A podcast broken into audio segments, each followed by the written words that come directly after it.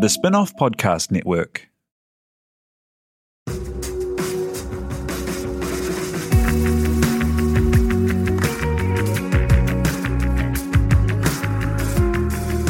You're listening to Business is Boring, a podcast that reckons it's anything but. Business is Boring is brought to you by SparkLab, offering inspiration and practical advice to help businesses find their edge. To hear more about SparkLab, including details about the latest events, workshops, and business tools, visit sparklab.co.nz. And now, here's your host, Simon Pound. You're listening to Business is Boring, a podcast that wants to prove it's anything but. Business is Boring is made by the Spinoff with help from Vodafone Xone. Please welcome your host, Simon Pound. New Zealand likes to think it is clean, green, and 100% pure, but if you look under the lid, quite a few things you'd expect from such a place are not really there, like recycling. Even today, there's a long way to go, but we're light years on from where we were nine years ago when Steve Rickerby spotted a massive hole in the market for a company that could pick up food waste from businesses. Back in 2009, Steve was working at an insurance company that had moved into Auckland's first five star green rated building. As part of that rating system, staff were separating waste into rubbish, recycling, and compost. But none of the large waste companies offered a service to collect that food waste. So the carefully separated waste was actually just going into the landfill. Steve saw a big problem to solve and launched We Compost Collections with one bin on the back of his ute. They now collect over 3,000 kilograms of organic waste each week, servicing corporate offices, food courts, schools, tertiary institutes, hotels, cafes, coffee roasters, and caterers. He was joined early on in the journey by his partner Gemma Spring, and together they have built the business to the point that since March 2012, We Compost have helped save over 4 million kilograms of waste from ending up in the landfill and they just continue to grow. To chat about where they are, where we all are, and what's next, Steve and Gemma join us now. G'day. Thanks for coming in. Hello. Hi. Hey, so so tell us a little bit about that that first realization that led you to start the company. Yeah, so it was I was I was working in an insurance company and we were separating our waste. So we had these these flash sorting bins um, for commingled recycling, general rubbish, and compostables.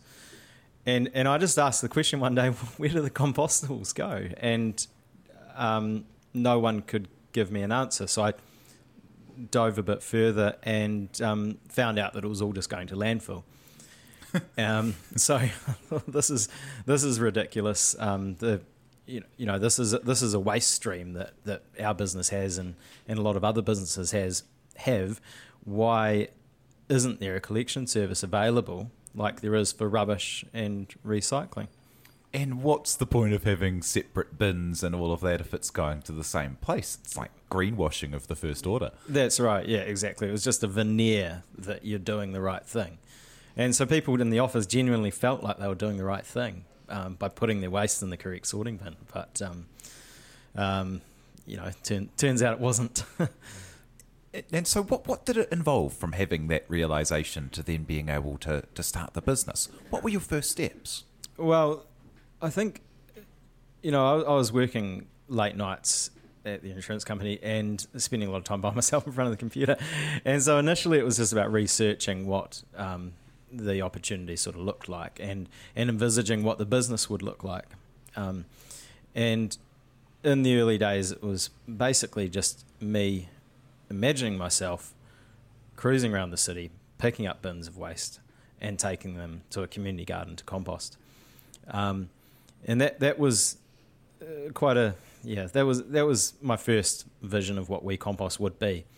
Um, it became uh, very um, became very real, and I could see it and imagine myself doing it. And so the first step for me was to um, talk to a mate and say, "Hey, um, can you can you build us a logo um, for the service? I've got this this idea that we want to collect compostable waste." Um, and um, and I remember the email that I sent sent to him. This is I was still working at the insurance company. I said I've, I've got one hundred fifty dollars, um, but we we just need to get some bins out there, and and that was it. That was the extent of the business plan. And um, and, and, and where where were those bins going? I mean, the gap in the market. Were, were there no other ways to actually get compostable stuff collected if you were like a large scale business? Yeah, So, well- what are all these office towers been doing? Yeah, well, that that's the interesting thing. And- back then, you know, there's there's always been the op- option and the opportunity to compost it yourself. Um, so um, even back then, there were there were large scale worm farms. These things called tap Gs. These huge, you know, one half cubic meter worm farms and um, on site composting bins and all sorts of options to be able to do it yourself. Um, but there was nothing else outside of that. So there was no collection infrastructure, and the, and the larger waste companies had, had just put it in the too hard basket. And for them, there was no incentive to collect it because they were making money from sending it to landfill. You know, they, they own the landfills um, and they're collecting the rubbish. Um, so um, for them, they just didn't see there as being a market basically, or that people would want to do it. And how did you go about starting to get customers? Was it a matter of calling up everyone who was claiming to be eco and saying walk the talk? Well, that's that's the thing is you, you can't really do that um, because, and I remember some of the initial conversations. People just say, "Well, I don't have any organic waste," and and and you're like, "Well, I know you do. It's just that you're not sorting it, you know, so you can't see it, and and you don't know that it exists." And that was kind of the problem in the early days was that people didn't identify it as an independent waste stream. They just saw it as being rubbish. Um, so you know, I had this wonderful idea and, and this vision of what it could be, um, but but I really didn't know what the next step was, and um, and so what I did is I started advertising on my brother's landscaping website. He was he was running a landscaping business um, for a compost collection, and eventually, after a few months, I got a phone call out of the blue um, from this guy Glenn at eight thirty Coffee on K Road, um, just saying, "Hey, um, um, I'm roasting coffee and I've got these this chaff and coffee grounds. Um, just wondering if you guys collect it." And and I said, "Yep, yep, yep. That's exactly what we do." Um, I, I didn't tell him we didn't have any customers, um, and um, and said, "When when do you want a bin?" And so then I said about tr- trying to find a supplier of bins. and bought him a bin, and uh, and and delivered it down there, um, and literally started. So I had one customer, you know, for probably the first few months, you know, and I'd I'd pick his bin up once a week, and I'd take it down to Kelmarna um, Community Gardens in Herne Bay, and um, and pop it in the compost or use it as mulch around the fruit trees. Ah, that, that's so cool. And of course, coffee grounds are fantastic for that purpose. Not much sorting, a really nice kind of easy way into the business. How, how did Yeah. it build? When did you know that it was going to be something that was going to be more than a, a trip to the gardens? Yeah, so I think it, you know, initially it was very slow, but to me it it felt fast. Um, so after eight thirty, it was really just kind of friends and family. Um, at the time, my flatmate was working at Stephen Marr. Um, and saying, "Hey, well, they've got um, looking for a solution for their organic waste as well." And so again, I just kind of, you know, all of a sudden we had three more bins out there, and then we grew literally organically um, for the next 12 months. But for me, looking back on it, it was incredibly slow, you know. um, but at the time, I thought I was thinking, wow, I've got to five bins, or I've got to 10 bins. If I can do 10, I can do 100, you know. And and then I get to 100 bins and thought, if I can do 100, I can do 1,000, you know. And it, and it just went on like that for years. so, And, and so this started in 2009. Is that, is that right? Thereabouts? So you're, yeah, you're it coming was up eight odd years? 2010 when we had our first bin. Yeah. Okay, great. And and so over that seven years, you've gone from one one customer to how many bins have you got out now at the moment? Oh, what do you think? We've probably got over over 300 different sites and some It's, it's actually more like 500, I think. oh god um, and obviously that some sites have multiple bins so oh gosh Yeah, we're picking up um, thousands of bins per week now. Wow. Yeah. And so, what do you have to learn along the way to do something like that? Because I imagine going from a bin on the back of your ute, you'd have to uh, up your infrastructure at a point. Yeah, yeah, absolutely, and and that's the the, the thing. Along the way, there there are periods where things plateau, and you think, oh, this is pretty easy. I remember when when I got to the point, it was just me.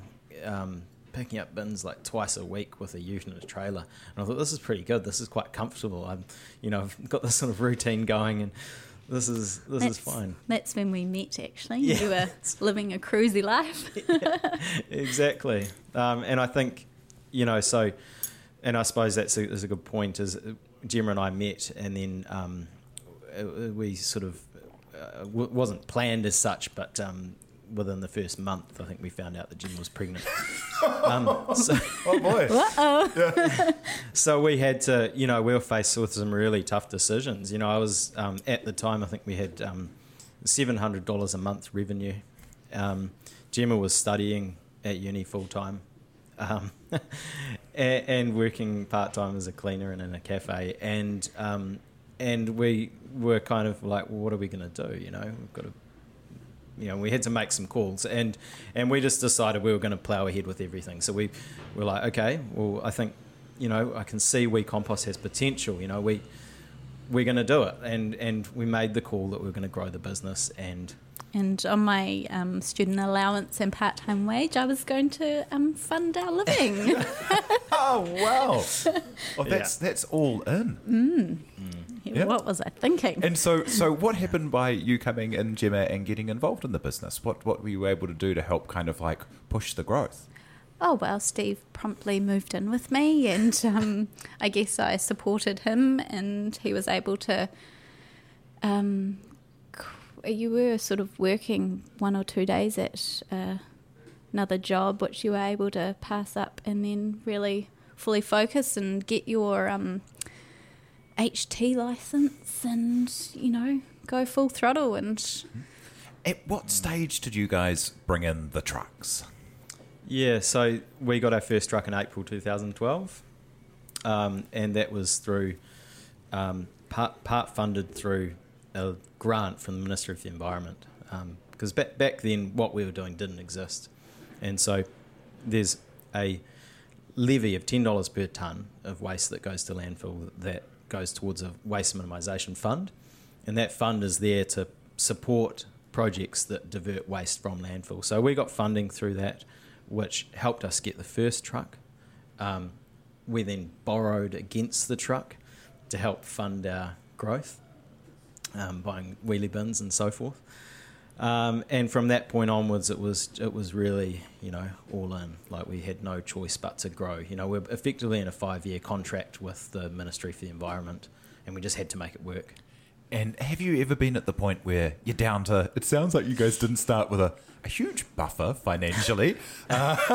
negative So- more than anything. yeah, yeah, I mean, there must have been points when you guys were down to your, your last dollar with, with all of that infrastructure to get up and going. Yeah, I mean, th- th- those right. bins must be expensive to have produced for you, and the, the Yeah. trucks, I imagine, um, aren't roses. Yeah, yeah, yeah, exactly. That, and that's, I mean, that's why what we're doing is such a challenging business. You know, it's capital intensive. It's, um, um, you, you need you need a you need a lot of customers to, to make it work because you're picking up a relatively small amounts. So you need, you know, as a starting point, you need hundred customers. You know, before And, you and know. it's an education piece as well, so it's Mm. not something that already exists. You've got to go and build your market there. Yeah, yeah, that's right. So it was very, very tough. You know, those the first few years were in particular, and and in a growing business, it's always tough. You know, you're always starved of cash because you're always growing as fast as you can afford. Um, but yeah, I remember the the first few years. Um, yeah, there's one one time in particular. You know, we always got through. You know, we we I remember initially getting my HT license. Um, the only reason I was able to afford it is because I got a letter from the bank, the ASB bank, just saying, "Hey, um, would you like to extend your credit card limit?" And and I thought, yes, I would. I'm going to use that to go and get an HT license, you know. So and that was the starting point. So we were we were behind the eight ball from day one, you know, in sort of a negative equity position, um, and and it was incredibly tough. And you know, I, the one time though that I just remember it was being really, really, you know, we're not going to see a way through it. We, it, it was just me, and we had one part-time driver. Um, the thrust bearing went, you know, on the on our first truck, and the thrust bearings is an expensive repair, and I remember walking away from the mechanics, and I literally had to walk home because I didn't have enough money for a for a taxi, um, and just walking home, just thinking, I don't know how we're going to get through this. Like, I don't, I don't know. Um, you know, I don't know how I'm going to explain this to Gem when I get home. we, we're two months away from our second child, and um, and I just literally couldn't see a way through.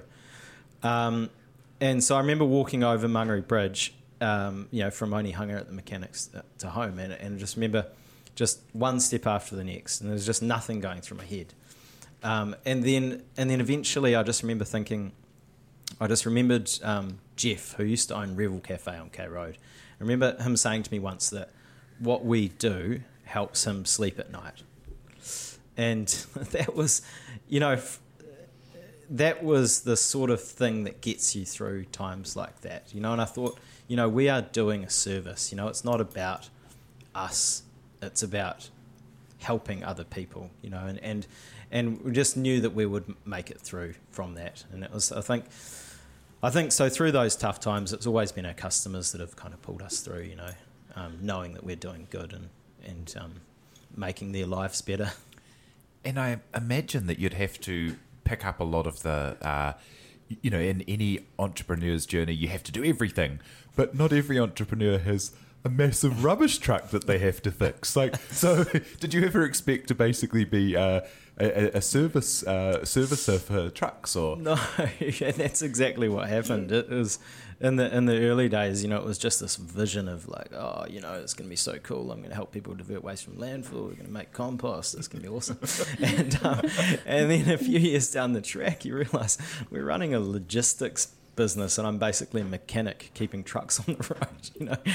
Um, and and you just have to live with that, you know, and just recognize that that, that is what you have to do.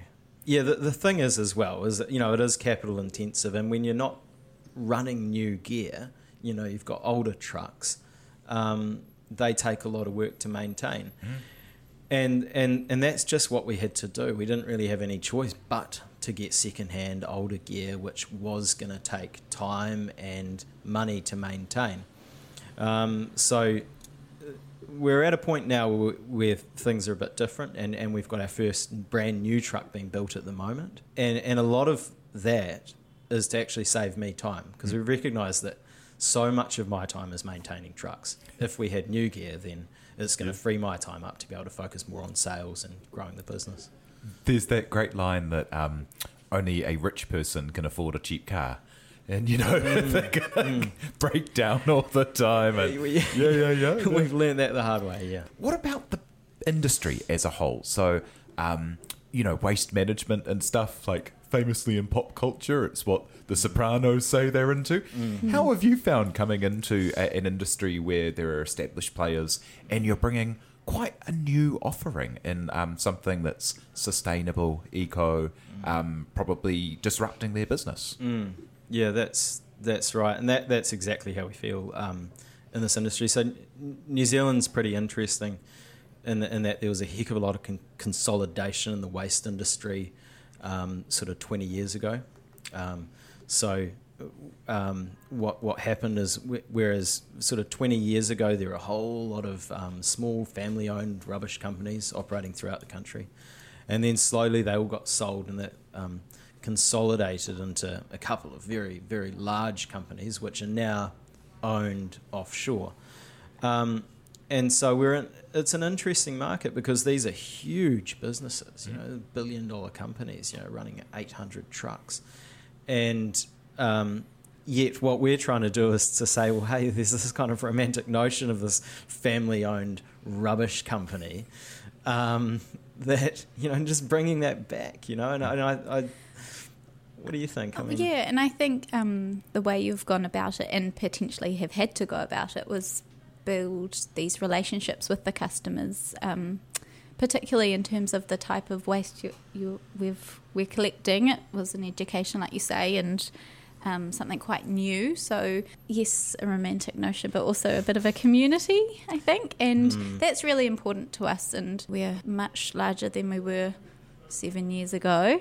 But something we want to try and continue on as we grow is that um, connectivity with people as best as possible. Because that's the fun side of it as well. I mean, like Steve said, it is a logistics business, bottom line, and it's dirty business. But um, the community is the fun, fun part of it for me.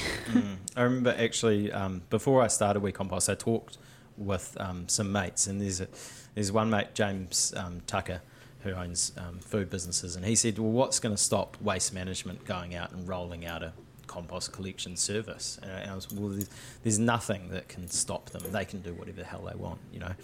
Um, they've they've got the money to do it, um, and that's when I understood that w- we had to do something different, and and so we needed it to be more than just a service. It had to be a brand and a movement that people could buy into, and that's that's what We Compost is. It's something that people can say, We Compost. We can put a sticker up on our win- window and be proud of that.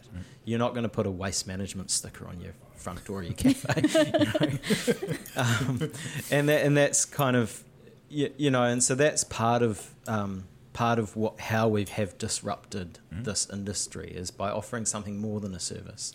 What things have surprised you guys getting into this industry and learning about recycling? Like, there are a couple of things over the years that have really amazed me. Like, I don't know what the situation is now so much, but that we used to just send so much of our recycling to China. And so you put it in your bin and you get this mm. idea that someone's turning it into a maybe a downcycled product in New Zealand in an industrial estate. Mm. But no, just all of these things are being picked mm. up, shipped off, and who knows what happens. Yeah, yeah. Well, it is it is very interesting to kind of to learn about the industry and and, and what goes on. And the, the, China is the latest thing, um, you know, to, to go on. Basically, they've shut their borders and they're not accepting the rest of the world's waste anymore. The challenge is to be able to increase our processing capabilities here to be able to do more. And obviously, glass is a really easy one. You know, we've got the glass plants here in Auckland. You know, we're able to sort it, separate it, and turn it into new bottles right here in Auckland. But plastics is really, really challenging, and there's simply not enough volume to be able to justify building a plant to deal with it here. So there's a, there's a different way to look at it. You can say, well, anything that's made in plastic, what if you were to make it out of um, a compostable material? You know, what if you turned it into something that was plant based, like PLA or um, some kind of cornstarch type type product?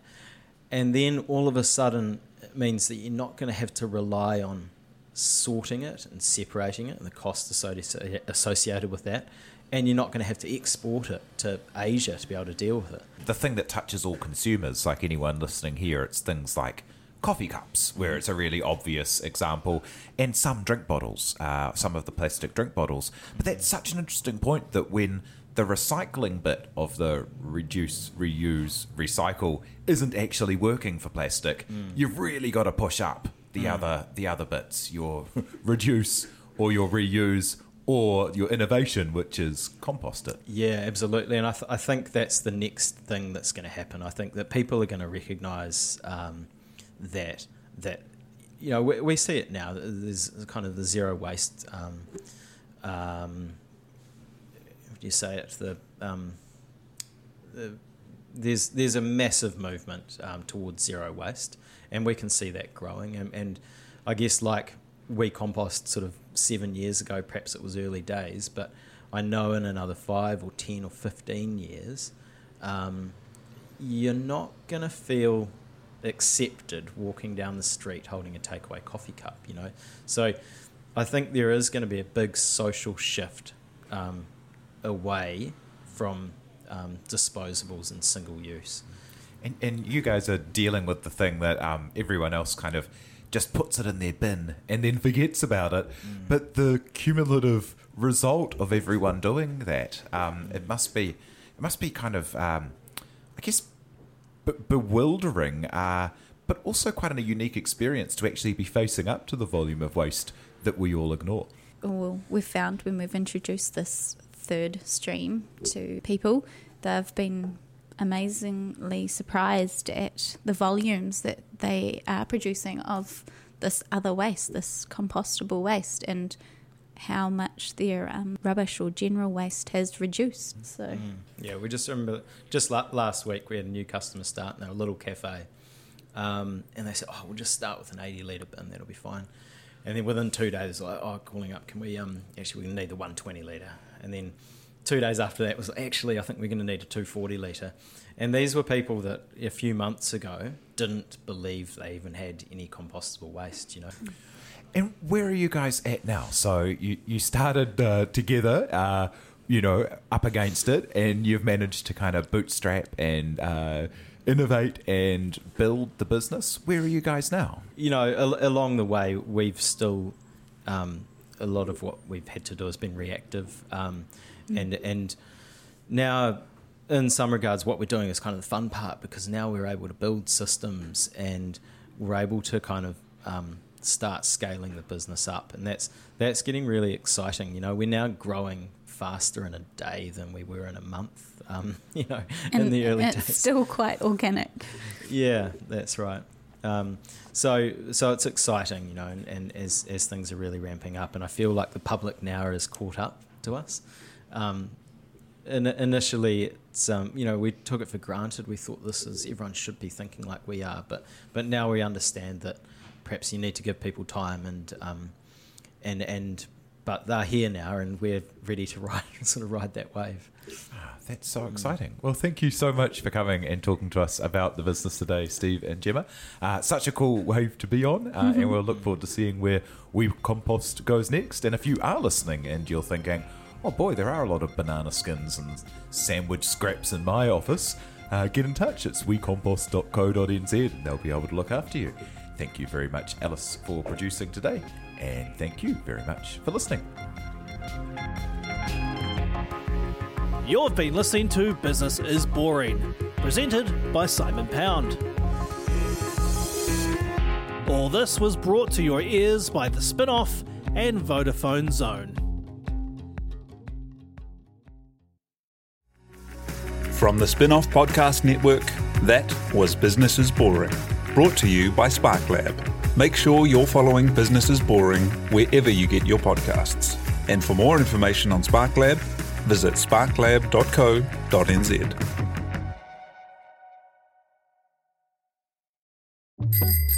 Ready to rediscover the joys of cycling? With over 300 kilometres of cycle paths across Tamaki Makaurau, jumping on your bike and going for a ride is such a fun way to discover the city from a different perspective.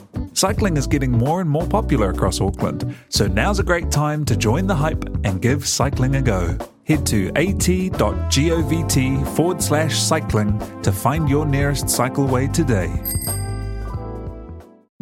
The Spinoff Podcast Network.